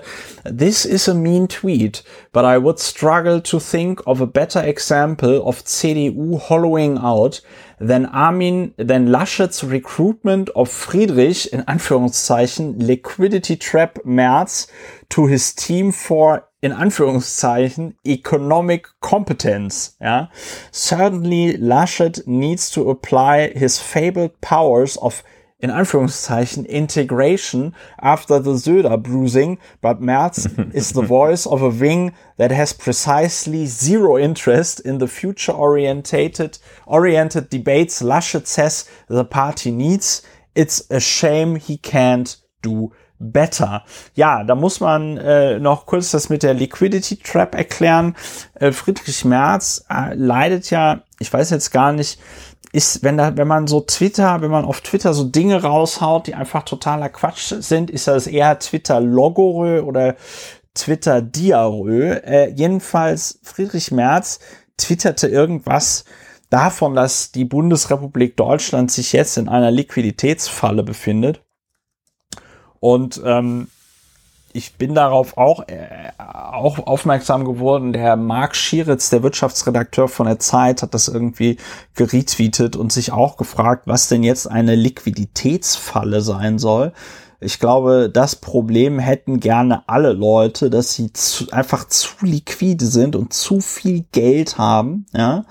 Ähm, aber was das genau sein soll, kann nur äh, Friedrich Merz beantworten. Ja, Friedrich Merz jetzt tatsächlich äh, reiht sich ein, weil er wahrscheinlich auch für sich so gesehen hat, die einzige Chance, tatsächlich Bundeswirtschaftsminister zu werden, ist jetzt ähm, Armin Laschet so wirklich metertief in den Arsch zu kriechen und sich halt so vollkommen hinter den zu stellen. Ähm, und Armin Laschet, wie Tom Nuttall das äh, richtig äh, getwittert hat, ist äh, Friedrich Merz ist jetzt in Armin Laschets Wirtschaftsteam. Ja, und dann sprach äh, Friedrich Merz noch, also bemängelte Friedrich Merz, wir erinnern uns daran, Friedrich Merz, das quasi höchste politische Amt in der Bundesrepublik, das er jemals ausgefüllt hat, war zwei Jahre lang Fraktionsvorsitzender der CDU-Fraktion im Deutschen Bundestag. Und äh, er bemängelt an Annalena Baerbock, dass diese ja noch keine Regierungserfahrung hätte. Ja. Ich finde, das kann man mal, das kann man mal sacken lassen. Und ich finde, solche Sprüche äh, also ein Spruch sagt mehr als tausend Worte. Also solche Sprüche, äh, finde ich, zeigen einfach ganz, ganz toll, in was für einem auch intellektuellen Zustand sich die äh, CDU da befindet. Ich meine, es ist natürlich einfach, ist natürlich auch unredlich von März, das wird er auch wissen. Und da geht es einfach darum, äh, Baerbock mit Dreck zu beschmeißen und dass dann irgendwas hängen bleibt. Aber da muss man schon ähm, das Ego eines Friedrich Merz besitzen, um jemandem anderen etwas vorzuwerfen, was man selber nicht vorweisen kann. Das ist dann doch schon sehr bemerkenswert. Ja, das ist eigentlich ja der Klassiker. Ne? Ähm, und ja. Ähm, ja, verschiedene interessante Phänomene hier. Äh, Friedrich Merz hatte ja auch äh, gesagt, ähm, das hat der Robert Habeck, war der, glaube ich, auch so angegangen, äh, dass er sagte, der äh, ist nicht sattelfest in Wirtschaftsfragen.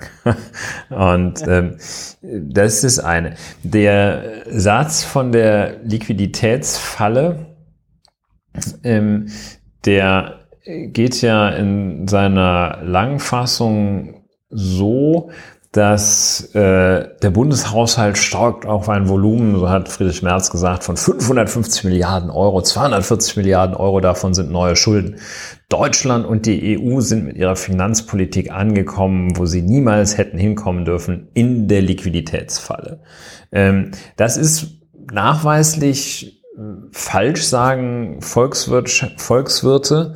Ähm, denn die Liquiditätsfalle beschreibt ein ganz anderes Phänomen dass also ein steigender Bundeshaushalt hat also mit Liquiditätsproblematik wirklich gar nichts zu tun.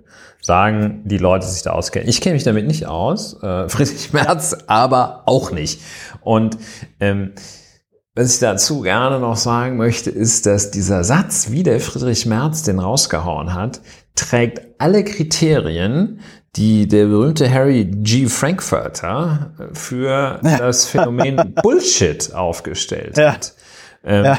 Nämlich, also Bullshit ist ja dieser leicht wissenschaftlichen Betrachtung ist ja nicht nur einfach Quatsch oder Mist, sondern es ist gerade das Schlimme an Bullshit, diese damit einhergehende Behauptung eigener, überlegener Autorität auf dem Gebiet. Und also sozusagen der Brustton der Überzeugung, wenn man Mist erzählt. Das erst ist Bullshit. Reines Mist erzählen ist noch kein Bullshit. Ähm, Überzeugung von sich selbst ist auch noch kein Bullshit. Aber wenn man beides kombiniert, dann ist es Bullshit. Und das ist Die hier diese Aussage mit der Liquiditätsfalle ist also das, das Paradebeispiel fürs Bullshit erzählen. Und äh, das Dritte, was mir auch noch eingefallen ist, das schließt auch so ein bisschen einen Kreis, nämlich den zum DFB, ähm, den wir eingangs nicht wirklich erwähnt hatten. Ähm, der Armin Laschet ähm, hat eine Metapher gebraucht ähm, und damit beschrieben, wie Merz Friedrich jetzt integriert sei. Und er gehöre für ihn, den Armin Laschet, gehöre Friedrich Merz, und dann kommt das Zitat, fest in den Mannschaftskader der Union für die Bundestagswahl. Und ich muss sagen, also eine Fußballmetapher, ich, ich mag Fußball ganz gerne, ähm, aber ich finde es so wahnsinnig unendlich abgedroschen, ähm, zu sagen, ähm, ja, Mannschaftskader oder das Team steht, wir müssen jetzt nur noch flotte Doppelpässe spielen. Das ist so unglaublich, das ist ungefähr auf diesem Niveau der Kreativität, wenn der Friseursalat, Friseurladen, Friseursalon haargenau sich nennt.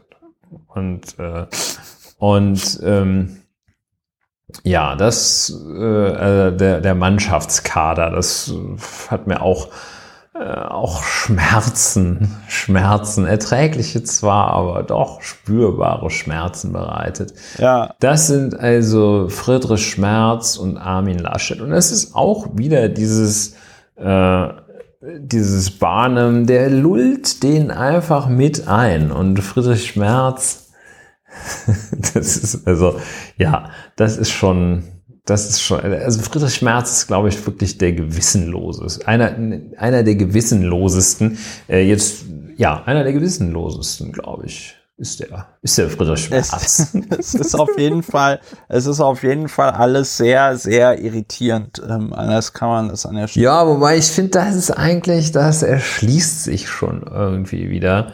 Ähm, ich finde, das, das kann man erkennen. Also das, das irritiert fast nicht. Ich finde, das ist durchschaubar. Scheint es mir nee, jedenfalls. Nein, sollte man nein, immer, nein, sollte man immer vorsichtig sein, wenn man glaubt, man hat es kapiert. Aber ich glaube, ich glaube, den Fritz März haben wir durchschaut. Den Fritz März haben wir sowieso durchschaut. Nein, nein, also das, ich, mir geht es, mir geht es irgendwie um das Gesamtkunstwerk des Zustandes, in dem sich dort die äh, CDU befindet. Ja. Das meinte ich mit irritieren, also ja. dieser ganze Vorgang. Also angefangen bei dem äh, äh, Markus Söder versus äh, Armin Laschet Ding, wo ich mich doch sehr stark an die Piratenpartei zurückerinnert äh, gefühlt habe, weil ich mir so dachte, ja, da findet ja überhaupt gar keine Kon Konvers also Kommunikation zwischen CDU und CSU beziehungsweise zwischen äh, Markus Söder und Armin Laschet statt. Also das fand ich schon mal irgendwie super bemerkenswert, ja. Ähm, und dann, und dann, also, also, das muss man sich jetzt mal echt, das muss man sich, also ich meine, der, der Nator, der hat das schon wirklich gut zusammengefasst mit dem Begriff Hollowing out, ne? Also, wie würde man das übersetzen mit der, äh, mit der ja, Hohlwerdung ist jetzt das falsche Wort, aber wie ausgehöhlt. Also ausgehöhlt. ausgehöhlt. Ne? Ja, der, der, der, der Aushöhlungsprozess der CDU, vielleicht könnte man es so mal äh, locker übersetzen. Ähm, aber dass eine, dass eine Partei, die jetzt seit wie vielen Jahren, 16 Jahren an der, äh, nee, seit 2005, ja doch, scheiße, 16 Jahre, die seit 16 Jahren an der Regierung ist, dass da der Kanzlerkandidat einen, einen Typen zurückholt, der das letzte Mal tatsächlich vor 19 Jahren irgendein wichtiges äh, politisches Amt in der, in der CDU hat. Und das, das ist so, nicht allzu lange, ne? Ja, und das, das ist so, als würde in 19 Jahren nochmal, also als würde Ralf Brinkhaus jetzt komplett verschwinden und in 19 Jahren nochmal auftauchen als Bundeswirtschaftsminister. Und dann würden wir uns auch so, so also das finde ich, das finde ich, äh, ja, das, also das, das, bei den, also ich meine, es muss mindestens, ich meine, ich halte nichts von der CDU, aber es muss mindestens ein Mitglied der jungen Union geben, das tatsächlich Ahnung von so volkswirtschaftlichen Prozessen und so hat. Wobei Und die das- junge Union ja dort die Gruppe ist, die äh, besondere Neigung zu Friedrich Merz signalisiert. Ne? Also das finde ich auch noch mal ganz, ganz erstaunlich. Äh, Ja gut, aber das, das ist, glaube ich, war ja gut. Also Okay, ähm, dass, dass der überhaupt noch, äh, dass, dass der überhaupt äh, war, also mir ist es ja auch völlig unverständlich, wo die Anziehungskraft, die es ja offenbar gibt, die Attraktivität des Friedrich Merz na, aber das hatten wir doch schon mal. liegt, ist mir trotzdem noch schleierhaft. Ähm, und äh, ich möchte, ich habe nämlich das Zitat gefunden, was Friedrich Merz über Robert Habeck gesagt hat. Robert Habeck hat einfach zu viele Wissenslücken, hat er gesagt. Ne?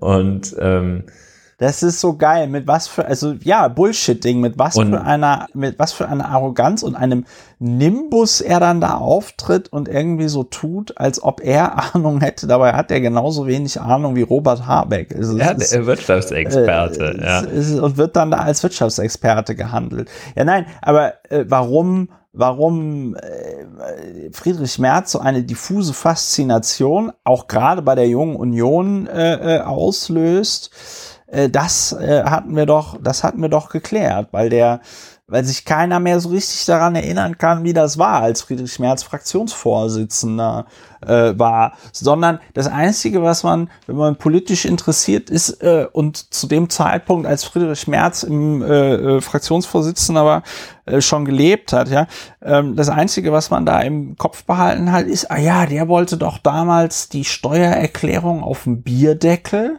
ja. Ja. Und dann weiß man nichts mehr und dann denkt man sich so, oh ja, vor 19 Jahren war schön, ne? 2002 war schön. Ja, da war ich noch, da bin ich noch zur Schule gegangen, da war ich noch jung und dynamisch. Da habe ich irgendwie 30 Kilo weniger gewogen, ja. Oh, das war toll, ne? Und ich glaube, das ist einfach, das ist einfach der Punkt, dass Friedrich Merz bei so WählerInnen, die so eine diffuse Sehnsucht nach früher haben, insbesondere westdeutschen WählerInnen, ja, ähm, äh, nee, noch nicht mal. Ne, der, der, der Merz ist ja auch deswegen, so glaube ich, so erfolgreich bei den ostdeutschen CDU-Landesverbänden, weil äh, die, weil der irgendwie so eine Sehnsucht nach einem Westdeutschland möglicherweise sogar repräsentiert, ähm, dass es so natürlich nie gegeben hat. Also der ist, ähm, der ist eine Projekt, der ist eine Projektionsfläche. Mhm. Der ist eine Projektionsfläche und der läuft auch tatsächlich in den in den Medien. Also es wird ihm ja auch gewährt. Es, der, der läuft mit einem ja, das ist der rum, Wirtschaftsexperte. ja. als ob der, als ob der, weiß ich nicht, äh, die Europäische Zentralbank jetzt 20 Jahre lang geleitet hätte oder so. Dabei hat er sich einfach, dabei, dabei ist der Typ einfach, äh, der, der ist einfach ein Typ, der über so Parteimauscheleien äh, äh, zu Geld gekommen ist, weil er dafür die nicht erfolgten Verkauf der WestLB äh, 5000 Euro am Tag abgerechnet hat. Ja, also so kann ich dann auch äh, zum Millionär werden. Ne? Das ja, ist kein ja. Problem. Also wenn wir Und, schon Ja, ja, so kann ich auch zum Millionär werden. Ähm, schön gesagt. Ähm, ja, wenn wir schon bei äh, Armin den P.T. Barnum-Effekt äh, äh, diagnostiziert haben, will ich mal hochtrabend, will ich mal bullshittingly sagen, ja, dann muss man natürlich auch auf den Dunning-Kruger-Effekt zu sprechen Ja. kommen im Hinblick auf Friedrich Merz. Also Ja. das Phänomen, dass es äh, je inkompetenter man selber ist, desto äh, höher schätzt man die eigenen Fähigkeiten ein. Äh, das äh, führt also dann ja auch äh, zu mehr Selbstvertrauen. Ich äh, muss ich immer muss in diesem Zusammenhang immer ähm, auch äh, denken an so einen kleinen kleinen Schulfreund, äh, den ich hatte, als ich auch noch ein kleiner Schüler war. Und wenn wir da irgendwie so rumgetobt sind, ist der immer ähm, ist der immer aus größeren Höhen, so in irgendwie so Scheunen oder so oder von Bäumen oder so, ist der immer aus weitaus größeren Höhen runtergesprungen als alle anderen. Und dann haben Ja. wir gedacht, boah, ey, der ist so mutig. Und äh, stellt sich dann hinterher raus, dass er einfach nur sehr, sehr kurzsichtig war und das halt dann immer nicht richtig gesehen hatte. Ja, und Geil, Äh, deshalb, Äh, deshalb, deshalb äh, ist der Friedrich Merz, geht ja auch mal so, äh, so in die Bütt, als hätte er es wirklich total durchschaut. Und es liegt Ja. einfach daran, dass er wie so Dass viele er sehr andere, kurzsichtig ist. keine Ahnung hat, dass er einfach kurzsichtig ist. Ne? Ja. Und ähm, Crazy shit. ja, so ist das. Ähm, Ja. Gut, ja, Annalena Baerbock, ähm, ja, müssen wir mal gucken. Ähm, Ja, ich mein, ich, also die, die Grünen haben, die Grünen haben viel richtig gemacht, äh, also zumindest in der Vorbereitung äh, von Annalena Baerbock, da wurde ja, also sag ich mal, die Medienpräsenz äh, in über die letzten Monate merklich gesteigert. Aber äh, was ich, was wirklich ein Geschmäckle hinterlassen hat, war äh, dann dieses Interview, das Robert Habeck gegeben hat, irgendwie einen Tag danach der Zeit, wo er dann, also alle haben Habeck an dem Tag, an dem äh, Annalena Baerbock als Kanzlerkandidatin präsentiert wurde, haben alle Habeck gelobt, äh, dass, dass er das so toll hinbekommen hätte, da jetzt äh, die Baerbock anzukündigen und so und wie er sich da jetzt so sportlich verhält und bla bla bla bla bla. Und einen Tag später gibt Habeck dann ein Interview, wo er dann irgendwie darüber so faselt, wie schwer ihm das gefallen hätte, ihr den ihr die Kandidatur zu überlassen und so, wo alle natürlich vollkommen zu Recht so kommentiert haben, äh, Moment mal, aber warum bist du denn jetzt hier derjenige, der davon ausgegangen ist, dass er quasi so ein, so ein natürliches Anrecht auf den, ähm, auf die Kanzlerkandidatur hat? ja, das ist Und interessant. das hat das, das hat das auch so entwertet, ja. Also am, an dem einen Tag stellt man sich so hin und sagt, ja, also die Person, von der wir denken, dass sie es besser hinkriegt. Und ich meine, man muss ja wirklich sagen, es geht hier jetzt tatsächlich, wie wir vorhin sagten, anhand der Umfragen. Ich meine, klar, in äh, vier Monaten beginnt die Briefwahl, da kann noch viel passieren, ja. Aber äh, also wir reden hier da, wir reden hier davon, dass entweder halt eben Annalena Baerbock oder Robert Habeck eine also eine große, also eine Chance haben oder gehabt hätten, im Fall von Robert Habeck, Bundeskanzlerin zu werden. Robert Habeck, Bundeskanzlerin. Ja, und dann hat man sich da, ja, also ich Ja, ja, I bin mir it. nicht sicher, ich bin mir nicht sicher, ob Männer da jetzt schon reif genug sind, ähm, äh, einen Frauenjob zu machen, aber das wird sich zeigen. Nein, und ähm, und und dann also ne, dass sie dann äh, so den Eindruck erweckt haben, ja, ja, hier hat jetzt irgendwie die Kompetenz entschieden und wir sind uns sicher, Annalena macht es besser und so, bla bla bla.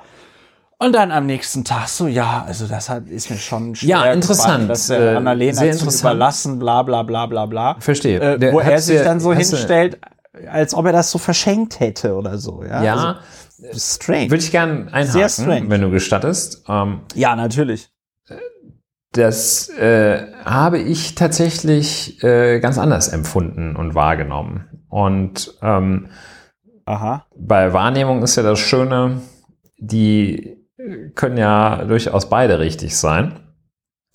Und äh, das Interview mit Robert Habeck habe ich auch äh, gelesen. Und kurz bevor du jetzt äh, darauf zu sprechen kamst, wollte ich den Satz sagen, ich fand das ausgesprochen gut von Robert Habeck, dass der äh, seine Enttäuschung zum Ausdruck bringt ähm, und ähm, dann aber gleichzeitig äh, am Tag davor und auch bis heute, wenn ich das richtig äh, wahrnehme, wenn ich das richtig sehe, ähm, sich still verhält und nicht querschießt. Also mit anderen ja, Worten, ja, ja. Ähm, Robert Habeck sagt, ich bin wirklich persönlich traurig, ähm, schießt aber nicht quer. Wie Markus Söder. Die anderen sagen, ja, mir macht das gar nichts aus, möge der Bessere gewinnen. Und sie Ja. tritt dem voll vors Schienenbein. So, das finde ich schon mal im Kontrast, ähm, finde ich, hat mich das schon mal, fand ich das schon sehr gut. Und ähm, ich verstehe deinen, den von dir geäußerten Gedanken, äh, verstehe ich, kann ich auch nachvollziehen, zu sagen, ja, wieso ist denn der enttäuscht? Ähm, der hatte doch sowieso kein Recht darauf. Jetzt tut er so, als hätte er das Recht gehabt und darauf verzichtet. Ja. Ver verstehe ich den Gedanken. Äh, So habe ich aber seine Äußerung auch wiederum nicht verstanden. Man muss ja sagen, ähm, die Chance, äh, Bundeskanzlerin zu werden, die haben nur ganz, ganz wenige. Und ähm, so nah ähm, dran äh, wird Robert Habeck in seinem ganzen Leben nie sein, nie wieder sein.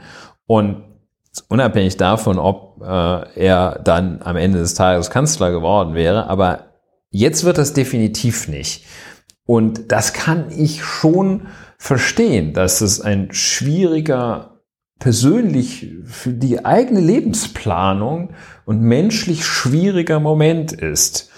Und da finde ich es, habe ich es als, äh, als nicht störend empfunden, dass er sagt, ja, das war echt ganz schwer, ganz schwer für mich, hat er wahrscheinlich gesagt. Ja, aber der Und- Witz, ja, aber, aber So. der Witz am Ende, ja, aber der Witz am Ende des Tages ist, man hätte das auch gerade vor dem Hintergrund, wie die deutsche Zitatpraxis ist und man so ein Interview dann auch noch mal so ein bisschen umschreiben kann, äh, man hätte das aber auch noch mal cleverer formulieren können. Ja, er hätte zum Beispiel sagen können, es war hart für mich zu erkennen, dass Annalena Baerbock die bessere Kandidatin ist und ich keine Chance gegen sie haben würde oder so. Verstehst du? Also es gibt es gibt äh, da verschiedene Möglichkeiten, das zu formulieren und ich finde, so wie er das rübergebracht hat, beziehungsweise so wie darüber berichtet worden ist, entstand bei mir irgendwie der Eindruck, äh, er formuliert das so so nach dem Motto, er hätte das Annalena Baerbock überlassen oder so, als ob er als Mann da dann so ein natürliches äh, Recht darauf hat. Ja, wie gesagt, äh, ich glaube, wir haben es äh, in Teilen unterschiedlich aufgefasst und Menschlich verstehen, empfunden menschlich und verstanden. ja, Ähm, menschlich verstehen tue ich das total. Also ich würde mich auch total ärgern, wenn ich jetzt der äh, Robert Habeck bin. Vor allem Dingen, weil der Habeck ja auch die letzten Jahre, machen wir uns nichts vor, Habeck wurde als äh, Kanzlerkandidat gehandelt. ja, Da hat Ja. niemand, da hat niemand ernsthaft Annalena Baerbock äh, in Erwägung gezogen. Ja, Also stand irgendwie ganz außer frei. Deswegen haben sich ja auch in den letzten Jahren alle so auf Robert Habeck eingeschossen. Weil alle davon ausgingen, wenn er, also wenn die Grünen 2021 einen Kanzlerkandidaten aufstellen, dann wird das Robert Habeck sein. Ja, in der Tat. Das macht es natürlich auch zusätzlich schwer für ihn dann zu erkennen, es wird nicht Robert Habeck sein. Ja, wie gesagt, Ja. also das fand ich, äh, fand ich beeindruckend. Du fandest es nicht so beeindruckend, doch auch beeindruckend, aber anders. Ähm, und Ja, ich fand's einfach, ich fand's einfach ja ungeschickt. verstanden. ich fand, das Ja, hat ja, ich hab's ja verstanden. Ja, ich weiß, dass du es verstanden hast, aber ich wollte nur noch mal. Aber gut, vielleicht äh, haben wir. es ist nur, wenn du jetzt sagst, wie du es verstanden hast, dann muss ich nochmal sagen, wie ich es verstanden habe, und dann musst du nochmal sagen, Ja, aber das wäre doch schön. Dann hast. können wir, dann könnten wir, und dann machen wir einen fünfstündigen Podcast darüber, wie wir etwas verstanden Und ich fand dein, dein Ja, als ich das, als ich dann gerade auch so ein bisschen zickig sagte, ich habe es verstanden und du so sagtest Ja, fand ich uns schon ziemlich paarmäßig. Ja, wir sind ja auch Brother from another mother, sagt man da an der Stelle. So it So. is, so it is. Haben wir sonst noch irgendwas ansonsten zu sagen, nachdem wir das jetzt alles komplett vorne und hinten durchanalysiert haben? Nein, haben wir nicht. Ich finde, wir können uns fast sogar überlegen, zu schweigen, zu ähm, alles dicht machen. Ja, äh, ich finde, ich finde ein wichtig, ich finde einen wichtigen Aspekt. Jeder darf noch einen wichtigen Aspekt sagen. Ein wichtiger Aspekt bei alles dicht machen ist ja der, dass ich leider, also dass ich das sehr schade finde, wie viel Raum jetzt diese Leute bekommen, die an dieser kompletten Schwachsinnsaktion ähm, mitgemacht haben und wie wenig Raum die Leute bekommen, die also tatsächlich an der vordersten Front kämpfen in Bezug auf die Corona-Pandemie. Äh, der Tagesspiegel war, hat da eine löbliche Ausnahme gemacht, indem er, glaube ich, in einer Sonntagsausgabe äh, das Cover, also den PflegerInnen gewidmet hat, sie dann also aus ihrem Alltag auf der Covid-Intensivstation äh, berichten äh, durften, ja. Ähm, aber ansonsten, Jan-Josef Liefers insbesondere gibt ja gerade ein Interview nach dem anderen, wo ich auch so ein bisschen Mitleid habe. Ich kenne ihn ja so ein ganz bisschen persönlich, ja, und ähm, echt so ein bisschen Mitleid habe, insofern, als ich mir so denke, oh Mann, hat er denn niemand in seinem Umfeld, der ihm einfach mal sagt, boah, lieber Jan Josef, lass es einfach sein, lass es stecken. Weil in der Zeit hat er halt irgendwie so ein, jetzt so ein peinliches Interview auch wieder gegeben, wo er sagt, ja, er hätte, er hätte dann irgendwann äh, aufgehört, auch Nachrichten über Corona zu äh, konsumieren, weil was ihn krank gemacht hätte, das wäre nicht das Virus gewesen, sondern das wäre die Berichterstattung darüber gewesen. Was also auch schon eine ganz problematische Aussage ist, aber dann gleichzeitig, also jetzt zu sagen, ich habe überhaupt nicht mehr in den Medien verfolgt, was bei Corona abläuft und dann gleichzeitig den Medien vorzuwerfen, sie seien ja alle irgendwie gleichgeschaltet und man würde überhaupt gar keine Kritik zu Corona irgendwie hören, das ist schon wirklich ein bisschen sehr peinlich. Und dann denke ich mir, der muss doch, der muss doch irgendeinen PR-Menschen haben, der muss doch, der hat eine Frau, der hat Kinder, da muss ihm doch irgendjemand sagen, Alter, du verrennst Wie, wie Friedrich Merz sagen würde, muss ihm doch irgendjemand die gelbe Karte zeigen. Ich ja. traue mich gar nicht, ich traue mich gar nicht zu fragen. Sonst hätte meine Frau mir schon längst die gelbe Ach so, Karte ja, gezeigt. Genau. Oh mein Gott, oh mein Gott. Irgendwann bringen wir ein Friedrich Merz Zitatebuch raus. Nein, also, also. Ich kann doch ähm, gar kein Frauenfeind sein, sonst hätten meine zwei ja. Töchter und meine Frau mir doch schon längst die gelbe Karte gezeigt. Ja. Genau. Ähm, so, mhm. das wäre okay, so, das, das wären so meine Gedanken noch zu diesem alles dicht machen. Ja, also ich habe einen Gedanken ja, glaube ich, schon geäußert, dass, ähm, dass die, diese Selbstkontrolle, dass, dass wenn man Beifall von den falschen Leuten bekommt und das, ich glaube, man, also man muss jetzt Jan-Josef Liefers, äh, kann man schon glauben, dass der, dass, dass der der AfD sehr, sehr fern steht. Ähm, ja, ja. Aber wenn man Beifall von den falschen Leuten bekommt, ist es halt ein Zeichen ähm, dafür, dass man auch was falsch gemacht hat. Ähm, ja. Jedenfalls sich falsch ausgedrückt hat.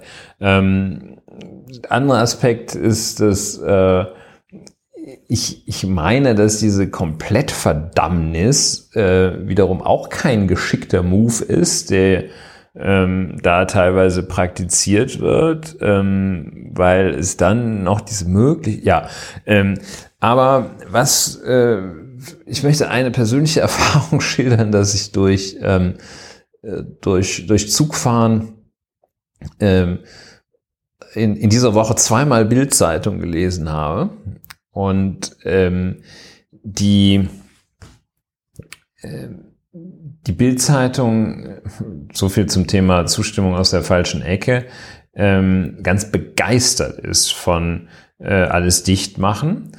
Und ähm, die Bildzeitung massiv gegen ähm, also massiv wie soll man sagen ähm, zu hetzen versucht gegen, äh, gegen einen vernünftigen Umgang mit Corona, der eben mit Einschränkungen verbunden ist.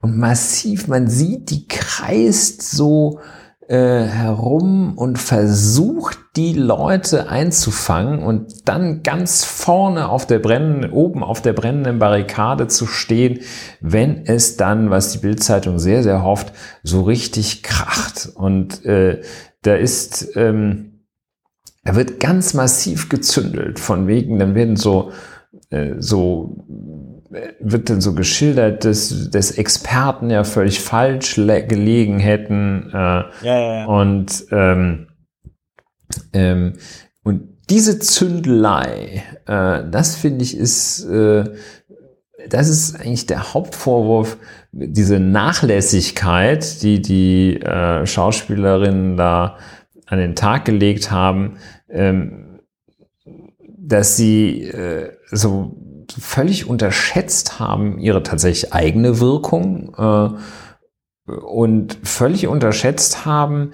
dass es doch auch eine, äh, eine recht gefährliche Situation sein kann, wenn man da ähm, da so zündelt. Und das zumal, zumal ich eben auch fürchte, dass äh, wenn man eine Umfrage in der deutschen Bevölkerung macht, was macht Jan-Josef Liefers eigentlich beruflich, dann sagen, dann dann sagt ein nicht unerheblicher Teil, er ist Pathologe. Ja. Und, ja, das ist doch Professor. Das ist doch da. Professor sogar. Das tritt er doch immer auf im Fernsehen. das hat doch einen weißen Kittel an. Naja, und das finde ja. ich, also wie, wie sich da diese, diese Versuche da auf der Welle äh, einer Ablehnung ähm, zu schwimmen. Und natürlich gibt es latent eine Ablehnung. Ich, ich lehne auch mehr und mehr Corona ab. Das ich habe auch weniger ja. und weniger Bock darauf. Ähm, und es geht mir mehr und mehr auf den Nerv. Und der Versuch, dieses eigene Genervtsein ähm, umzuwandeln, dafür ein Zielobjekt zu finden, dass man nicht einfach nur sagt, ey, scheiße, es gibt ein Virus, sondern dass man dann sagt, die Regierung ist schuld. Das finde ich ganz, ganz, ganz übel und tatsächlich auch unverantwortlich. Man kann ja durchaus, also, äh, ja, das ist auch so, so ja. unproduktiv. Es ist ja auch. Also natürlich also, kann man sich darüber aufregen, dass da jetzt irgendwie gesagt wird, ja, ja, okay, wir lockern die Maßnahmen, wir machen jetzt die Ausgangs- Beschränkung, wir nennen die Ausgangssperre Ausgangsbeschränkungen und von 22 bis 0 Uhr darf jeder alleine joggen gehen. Ja, hey, Jay, verarschen kann ich auch selber. Ne? Aber da kann man durchaus dagegen sein, aber doch nicht so, ja. Ja, also ich glaube, ich glaube, an der Stelle ist aber auch nochmal äh, wichtiger oder wichtig zu sagen, weil bei dem Satz, äh, ne, die Regierung macht alles falsch, oder wie hast du das gerade formuliert? Die Regierung ist schuld? Ja. Ja, das. Ähm, ja. Ich sag mal, der Satz fällt natürlich in diesem Podcast jetzt so nicht, aber ich meine, wir äh, kritisieren ja auch äh, die Politik in dem, was sie macht im Zusammenhang mit der Corona-Pandemie zu Genüge. Ja, ähm, ich, ich glaube, was da wirklich noch ähm, ein qualitativer Unterschied ist äh, jetzt zwischen uns und der Bild, ja, ist halt tatsächlich ist halt tatsächlich, dass das so destruktiv ist. Ne? Dass das so destruktiv ist. Also die, die präsentieren ja nicht, die präsentieren ja nicht, also die Bildzeitung sagt ja nicht, weiß ich nicht, die Politik sagt, wir machen einen Lockdown und schließen, weiß ich nicht, die Schulen. Und dann sagt die Bild ja nicht, ja, Moment mal, wenn ihr, wenn ihr die Arbeitsplätze schließen würdet und eine Homeoffice-Pflicht äh, einführen würdet, dann wäre das viel effektiver. In diese Richtung geht die Kritik ja nicht, sondern man behauptet, alles wäre besser, wenn es also kein Lockdown gäbe und alles irgendwie frei und offen wäre, gleichzeitig wissend, dass man zumindest hier in Deutschland nie in die Verlegenheit kommen wird, äh, äh, dass es zu, zu sowas kommt, weil, also egal wie bekloppt die äh, Reaktion der Politik auf die Corona-Pandemie ist. Aber das kriegen wir am Ende des Tages noch hin, bevor es dann irgendwie komplett aus dem Ruder läuft, irgendwie alles ja äh, dicht zu machen. Und ich finde da und das finde ich halt so so krass an dieser Stelle diese diese Destruktivität ähm, äh, an der Stelle. Ja, ja, ja. Also die ja, ja, mh, mm, ja, das äh, ist ein schönes äh, Schlusswort. Schönes Schlusswort, ja. Destruktivität. Wir, wir verschreiben uns dem konstruktiven und äh, Vorgehen und geht nicht immer, aber sollte man vielleicht doch mitnehmen ja, aus dieser etwas sehr verrückten Zeit. Zumal es, es, also ja. auch diese,